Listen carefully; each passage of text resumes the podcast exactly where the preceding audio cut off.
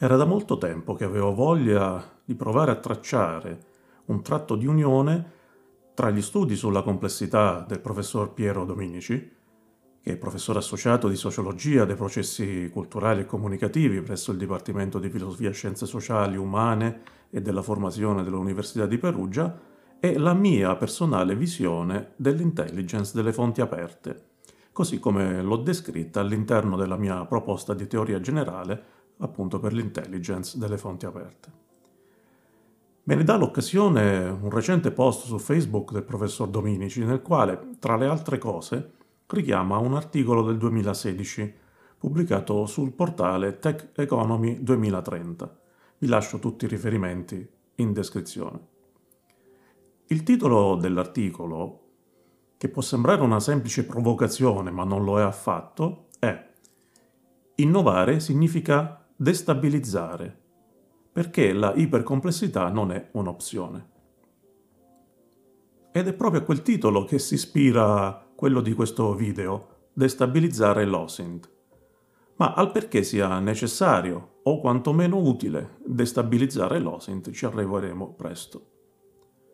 Non farò ovviamente una recensione completa e approfondita dell'articolo di Dominici perché la questione complessa della complessità esula dalle mie competenze e merita di essere invece trattata con serietà da chi è in grado di assicurare un adeguato rigore scientifico.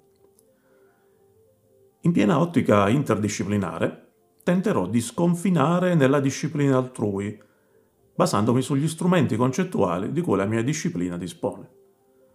Propenso e pronto però a integrarli e arricchirli con i contributi che dovessero arrivare dalla disciplina ospite.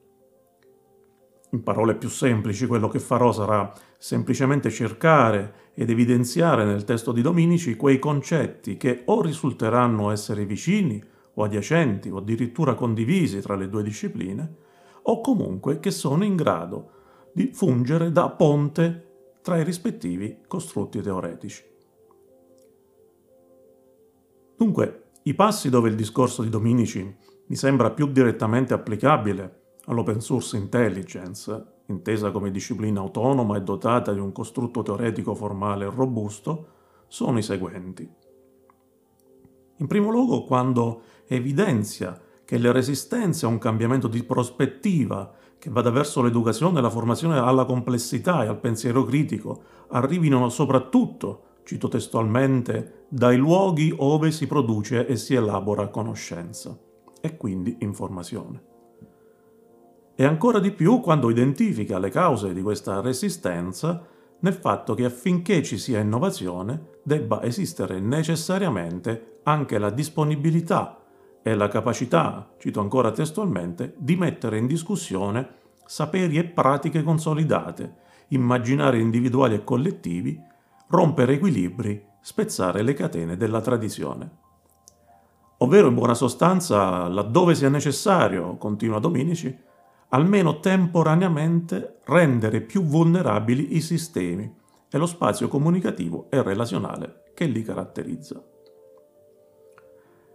Se ci pensiamo bene, queste prassi, individuali e collettive, dice Dominici, e quindi anche delle organizzazioni, sono esattamente quelle di cui l'OSINT, l'intelligence, e gli studi di intelligence in senso lato hanno sofferto e soffrono l'intoccabilità di certi saperi e di certe pratiche consolidate, l'alimentazione continua di immaginari individuali e collettivi, anche ahimè in termini di recente comunicazione pubblica istituzionale, il permanere in una comoda zona di comfort disciplinare, fondata su costrutti teorici che nel migliore dei casi sono appena abbozzati o direttamente inglobati nella disciplina senza alcun processo critico.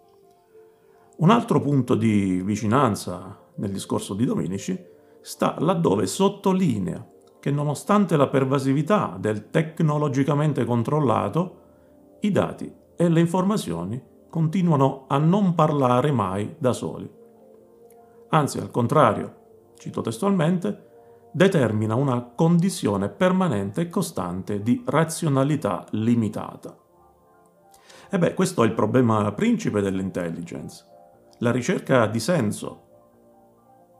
Ed è proprio la questione che OSINT come disciplina dovrebbe affrontare per prima e prima fra tutte.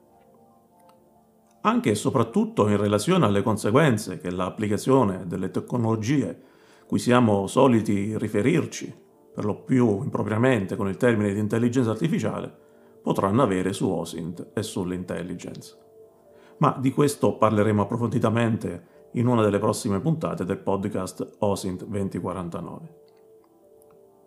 Infine c'è il discorso, che secondo me inizia a diventare critico per l'OSINT e per l'intelligence, relativo al fatto che, cito Dominici ancora una volta, le discipline sono sempre più isolate e incapaci di comunicare tra loro.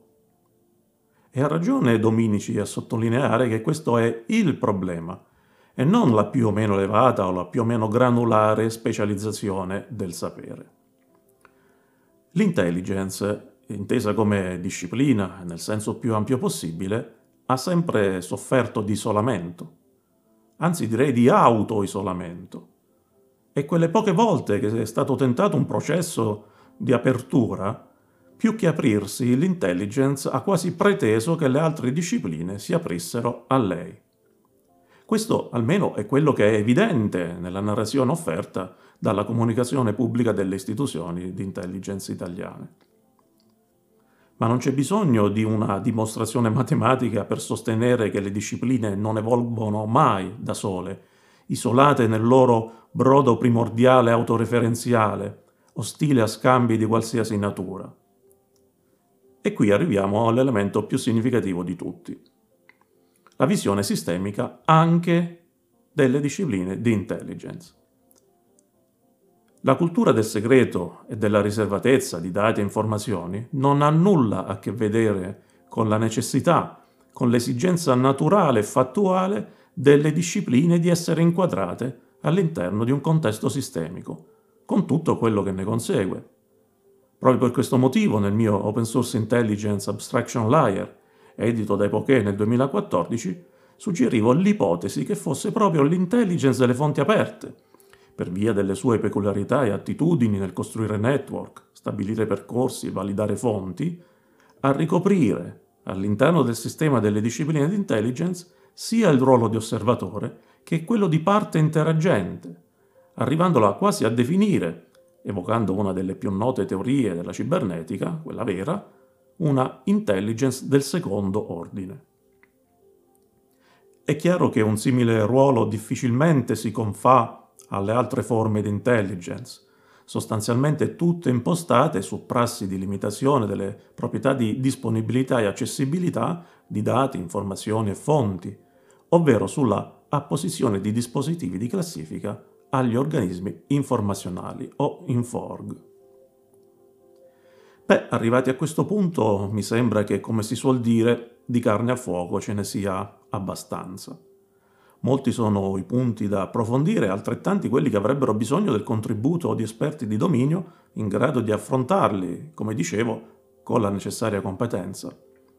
Sarebbe interessante se a partire da questo si potesse stabilire un dialogo disciplinare reale, franco, concreto.